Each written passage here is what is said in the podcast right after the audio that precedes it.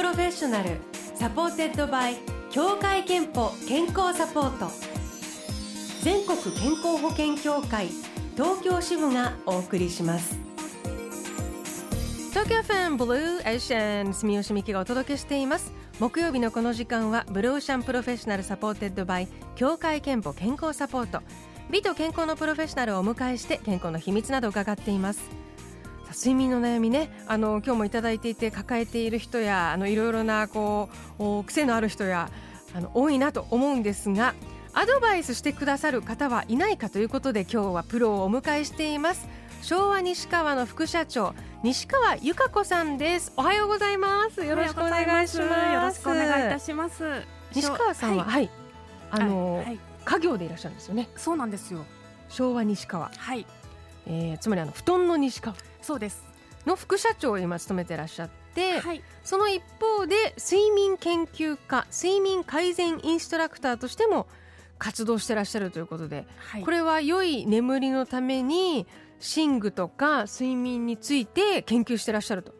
いうことです ね, ですね。私自身が睡眠負債を抱えたりですとか、あの眠りに悩みがあったので、論文ですとか実験データ、はい、あと本などを元にして、本当にそうなのか、本当に正しいのかということで、全部なんか体当たりで自分の体で日々試しています。へ、やっぱりでもあの小さい頃からそういうことについてなんかこう考える環境だったというのもね、はい、きっと関係されてるんでしょうね。そうですね。で、あの今日はですね、あの、えーとまあ皆さんからのメッセージにもあの後半お答えいただきたいんですけど、ツイッターで、はい、えー、とやっぱりこのコロナになって、うん、あの自粛っていうか、家にやっぱりずっといる時間が長くなって、そうですね、そうするとなんか疲れないから、はい、夜眠りにつきづらいみたいなあのつぶやきもいただいていて、ええ、なんかそういう方ってもしかして今増えていると感じられますか？うん、そうですね。皆さんなんかご自分で気づいていらっしゃらなくても、やっぱりどこかで気を張っていたりとか、不安な気持ち持ってらっしゃるんで、うん、やっぱり眠れないとか、そうそう、そうなんですよ。日中に、えー、動いてないだけじゃなくて、なくて気づかない不安とかもあるってことね。そうそう、緊張しますよね、やっぱり外に出るときとか。そうですね、はい、うん、なんで、まあ、不安で眠れないとか、あと寝ても眠りが浅くて疲れが取れないですとか、うん、あと今在宅勤務、ね、の方もいらしたりして、そうですね、そう、在宅勤務だと自分でスケジュールマネージしないといけない。そうどんどん寝るのが遅くなって、どんどん朝起きるのが遅くなってみたいな、なんか夜型が際限なくなってくるみたいな方もいらっしゃいますね。いやだからね、あの多分普通の夏よりも悩みが深まっている方もいるかなと思うんですが、えー そ, うですね、そんな中、西川さんが最近出版されたのが最強の睡眠という本です、はいはい、まあ、あのまさにそのどうやったらもうより良い睡眠を手に入れられるかというのをいろいろ指南されている本で、全部気になるんですけれども、はい、今日はあの時間の関係でその中からにこうもく、はい、えー、ブローシャンでもピックアップしてお話を伺いたいと思います。まず、はい、えー、とそのにこうもく、ひとつめが週末に寝だめ、これが時差ボケを引き起こす、はい、そしてにばんめが睡眠の質は朝決まるというふたつなんですが、うん、まずこの週末に寝だめが時差ボケを引き起こす、はい、これはどういうことでしょうか？あの皆さん寝だめ大好きだと思うんですけど、大好きですよね、はい、もう休みの日にいっぱい寝るっていうのはもうご褒美みたいなもんですよね。特にあの平日忙しい方で、あの何がいけないかっていうと、その週末寝だめすると体にいいような気がするんだけれども、逆に平日の不調を作ってしまうっていうことなんですよ。でそれ何かっていうと、寝だめって言っても早く寝る分の寝だめはいいんですよ。あ、そうなんですね。そう、はい、朝寝坊する方の寝だめが体に良くなくって、はい、そう、例えばお仕事がある日に毎朝ろくじに起きている人がいます。でそのろくじに起きている人が土日に朝くじに起きたりする、うん、そうさんじかんあるなそうそうそうそうありますよね、はい、さんじかんとかね、それ以上寝坊したりすると、その翌週体調が悪くなるんですよ。へ、そうだから朝起きる時間はできれば同じがベストです。それあのいわゆる体内時計ってやつですか？そう、体内時計、朝ろくじに起きてるんだったらできれば毎朝ろくじに起きてほしくって、うん、で寝坊したいんであればにじかんまではギリギリ OK です。じゃあはちじまでに起きようと。そうそう。でも今おっしゃったように、えー、いっぱい寝たいなら、えー、前の晩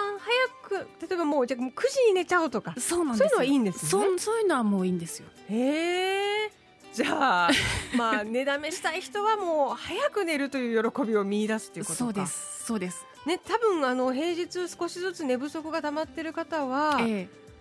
無理して週末も同じ時間で動くと疲れちゃってまた体調壊す方もいるもんね。そうですよね、うん、そうそうそう、疲れちゃいますし、あと体内時計が狂ってしまうと、そのいわゆるなんか調子悪い、なんかだるいんだよねとか、なんか疲れが取れないんだよねって、だ明確に何って言うんじゃないけど、なんとなく調子が悪いっていう風になりやすいんですよ。だからよくサザエさん症候群ありますよね。だから日曜日の夜から憂鬱になってなるやつ。 そう、はい、それで月曜日の朝から体調悪くて、でずっと体調悪いんだけど、木曜ぐらいにだんだん本調子になってきて、で金曜迎えてまた土日に寝だめして、で月曜からまた調子悪いみたいな。で月曜から調子悪いのはサザエさん症候群ではなくて、その精神的なものではなくって、ただ単に体内時計、そう、送る。なるほど。そうということで、週末に寝だめは、えええー、特にだから朝寝坊しすぎがダメ。そう、にじかんまで。前の晩早く寝るのは OK, OK これ覚えておきましょう、はい、にばんめが睡眠の質は朝決まるですが、はいはい、これは今おっしゃったようにやっぱり朝寝坊がダメなのときっと関係してますよね。そうなんですよ、うん、体内時計ですね。これも体内時計は朝リセットされるんですよ。であの地球の時間っていちにちにじゅうよじかんですよね。で地球の時間がにじゅうよじかんなのに、私たちの体ってにじゅうよじかんぴったりの人って本当に少ないんですよね。聞いたことある。なんかちょっとずつずれてるって。そう、そうちょっとずつずれてて、うん、にじゅうよじかんない人もいるし、にじゅうよじかんはんとかもっと長い人もいる。そんな人によって違うんですか。そう、えー、それぞれみんな違って、でにじゅうよじかんない人とかはすごい朝型の人なんですね。でにじゅうよじかん以上ある人は夜型。なるほど。そうだから朝型夜型って体内時計で決まっていて、そうだから気合の問題じゃないんですよね。朝起きれないから怠け者なんではなくって、その人の体内時計が夜型なだけ。はあ、じゃあそれとうまく付き合っていく方法を見つけなくちゃ。で そ, そのポイントが朝なんですね。朝なんですよ。朝何したらいいんですか。朝ですね、えー、とふたつやることがあって、朝起きて太陽の光を浴びるっていうのが一つです。で、でそれも窓越しに浴びてしまう。窓を挟むとちょっと、はい、あの光量が少なくなってしまうんで、できればカーテン開けて窓も開けて直接、まあ、空を見るっていうのがおすすめです。なるほど、はい、え 何, 何分ぐらいとか。なんか長ければ長いほどいいんですけど、まあ、その、その朝の忙しいですもんね。そう忙しいからそうであの直接太陽を見ちゃうと目に悪いんで、そうだ、そう、はい、空の方をなんとなく見るっていう感じで OK です。でそうすることによって体内時計のメインの時計が脳の中にあるんですけど、その脳の体内時計が地球のにじゅうよじかんに合うんですね。うーん、そうでそれだけでは足りなくって、あの体内時計実は体中にあるんですよ。はい、そう体中、肌にもあるし、血液、あと臓器とか骨とか、もうそこ髪の毛の中とか、もうそこら中に体内時計があるんで、そうそれもリセットしなきゃいけないんですね。でどうやってリセットするかっていうと、朝ごはん。はあ、そうなんだ。そう朝ごはんを食べることによって、あの脳 の, の, そのメインの時計とぴったり合うんですね。はそうだから体内時計ってよくオーケストラに例えられていて、ええ、その脳にある体内時計が指揮者、うん、で体中の小さい時計たちが何演奏する、はい、演奏家で、その指揮者がこうコンダクト振っても ち, ちびっ子たちがキーキーキーキー自分のタイミングで音を鳴らしてるとダメじゃないですか。で朝ごはん食べることによってちゃんと指揮者のリズムに体中の体内時計が合う。そうだから睡眠学の観点では朝食は必ず取らないとってことです。はい、まあ、でもシンプルなことですね。みんなできそう、はい、朝起きたら窓を開けて空を見る、うん、そうです。そして朝ごはんを食べる、はい、えー、これでもうその朝やってることなのに睡眠の質がアップするという話でした。そうです。えー、ということで今日は昭和西川の副社長で睡眠改善インストラクターの西川由香子さんをお迎えしてお話を伺ってます。後半ももっと伺いますよ。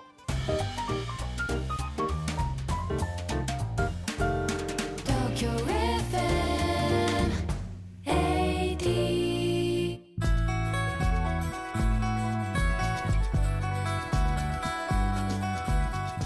京 エフエム ブルーエーシェン、今日は昭和西川の副社長で睡眠改善インストラクターの西川由香子さんをお迎えして、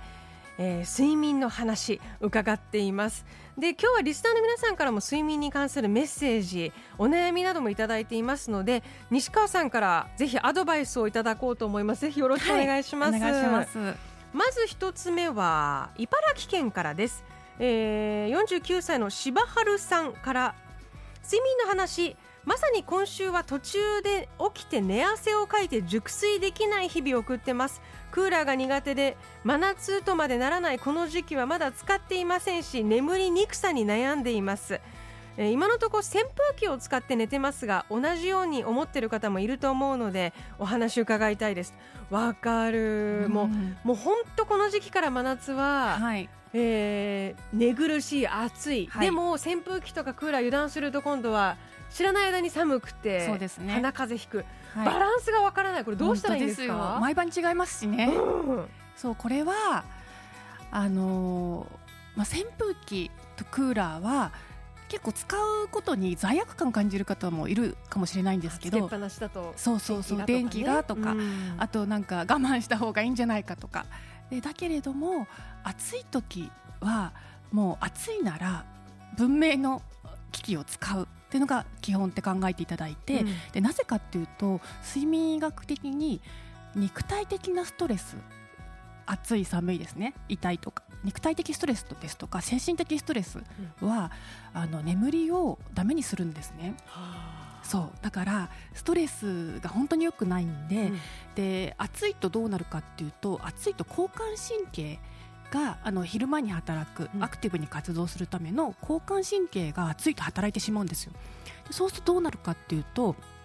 あの眠りが浅くなってしまいます。うん、なのでその暑い中寝ていると、寝ても眠りが浅くて疲れが取れないっていうことになってしまうんで、まあ、扇風機クーラー類はもうぜひ使っていただいた方がいいと思います。でその上でじゃあ風邪をひかない対策、うん、例えば喉、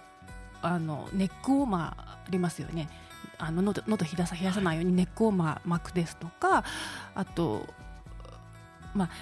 クーラーの温度なんですけどにじゅうろくどぜん後がいいっていう風に言われています。結構低めなんですね。結構低めです、うん、でだけどその人の元々の体温ですとかお部屋の環境とかで変わってくるんで、ご自分で調整しながら、まあ、今日はこれぐらいかなっていう風に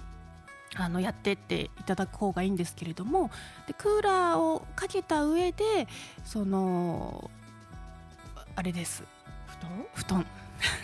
布団はなんと夏でも羽毛布団の方がおすすめです。え暑くないんですね。というかそうか、それでも暑くないぐらいに部屋を快適な温度にして、うん、割と羽毛で寝た方が、まあはい、睡眠の質にとってはいいと言われてるいいっていうことですね。そのなんでかっていうと、そう夏用の羽毛布団があるんですね。薄いタイプありますね。そうで、えーと、羽毛って水鳥から取れるんですけれども、水鳥ってすごい寒い地域でも暮らすんですけれども、すごく暑いところでも生活するんで、うん、すごい暑い時に羽毛の羽を閉じて湿気とかあの温度を飛ばしてくれるんですよ。へー。そうだから羽毛布団で寝るとその汗かくとベタッとするじゃないですか、はい、で乾かなくてなんかひんやりしちゃったりとかベタベタして、でじゃなくて湿気と熱を飛ばしてくれるんで、羽毛布団だとサラサラで気持ちよく眠ることができます。あと風対策ですね、はい、えっと、なんか夏の布団って寝返り打ってたりすると体に巻きついてきませんか？はい、巻きついてきますね。軽いからね。そう軽いからで気づいたらお腹しかありますね、はい、乗ってなくってとかもう全部剥いじゃって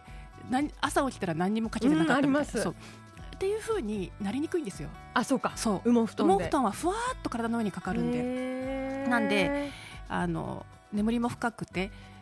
快適で最高ですということで、あの、はい、柴原さんすごい参考になりましたね。やっぱりあのクーラー扇風機適度に使って自分で何度がいいかとかは実験しつつ、お布団は羽毛とか、えー、そういうものの方がいいそうです、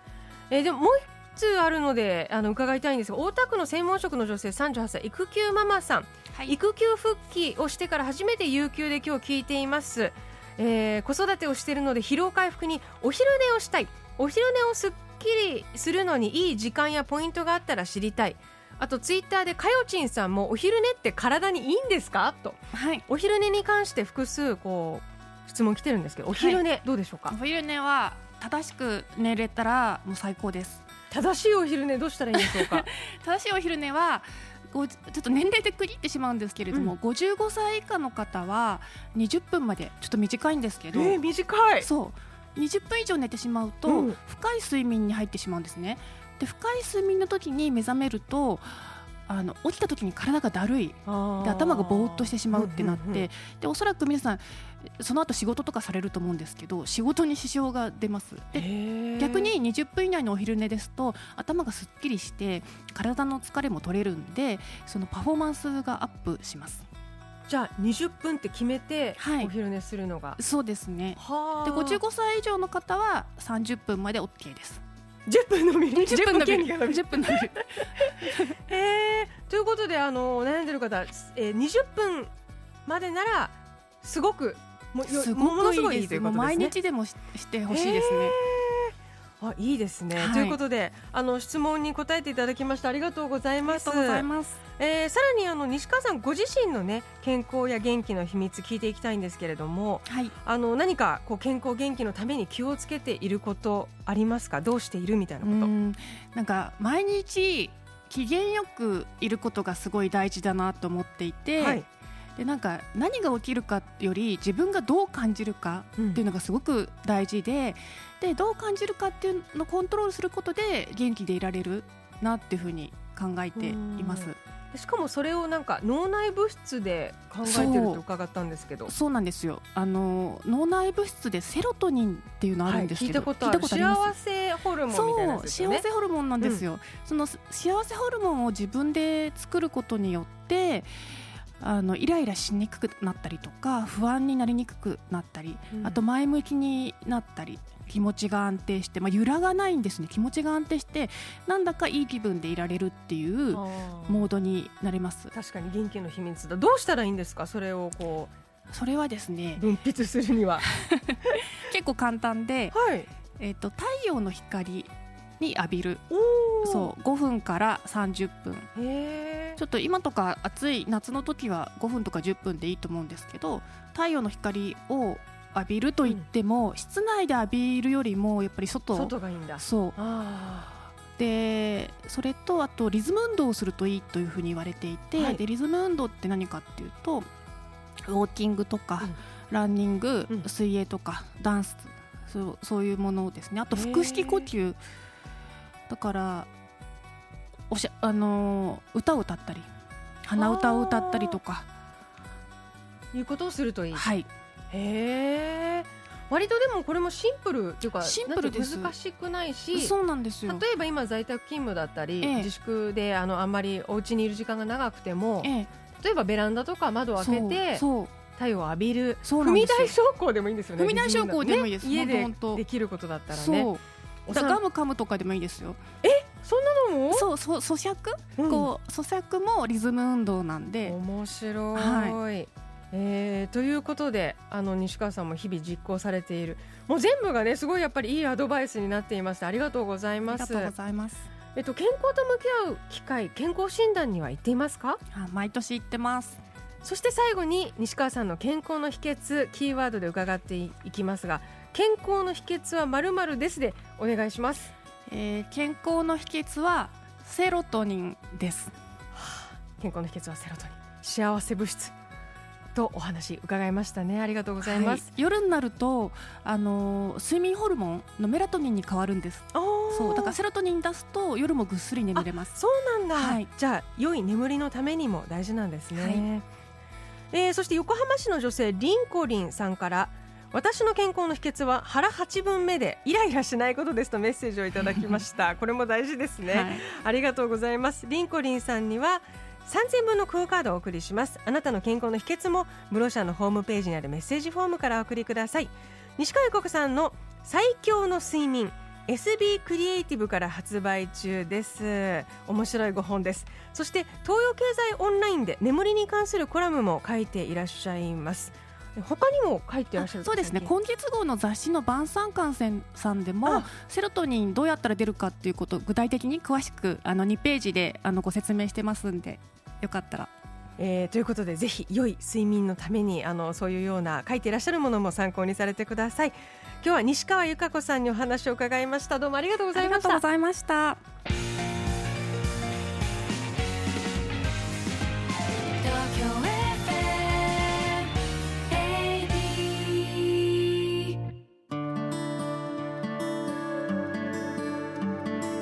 働くあなたの健康をサポートする協会憲法からのお知らせです。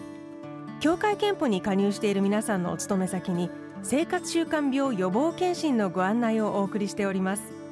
来年さんがつまでの期間内のうちお一人様いっかいに限り、協会憲法が検診費用の一部を補助します。年に一度はフィジカルチェック、まずは検診期間を確認して受診の予約をお願いします。詳しくは協会憲法で検索してください。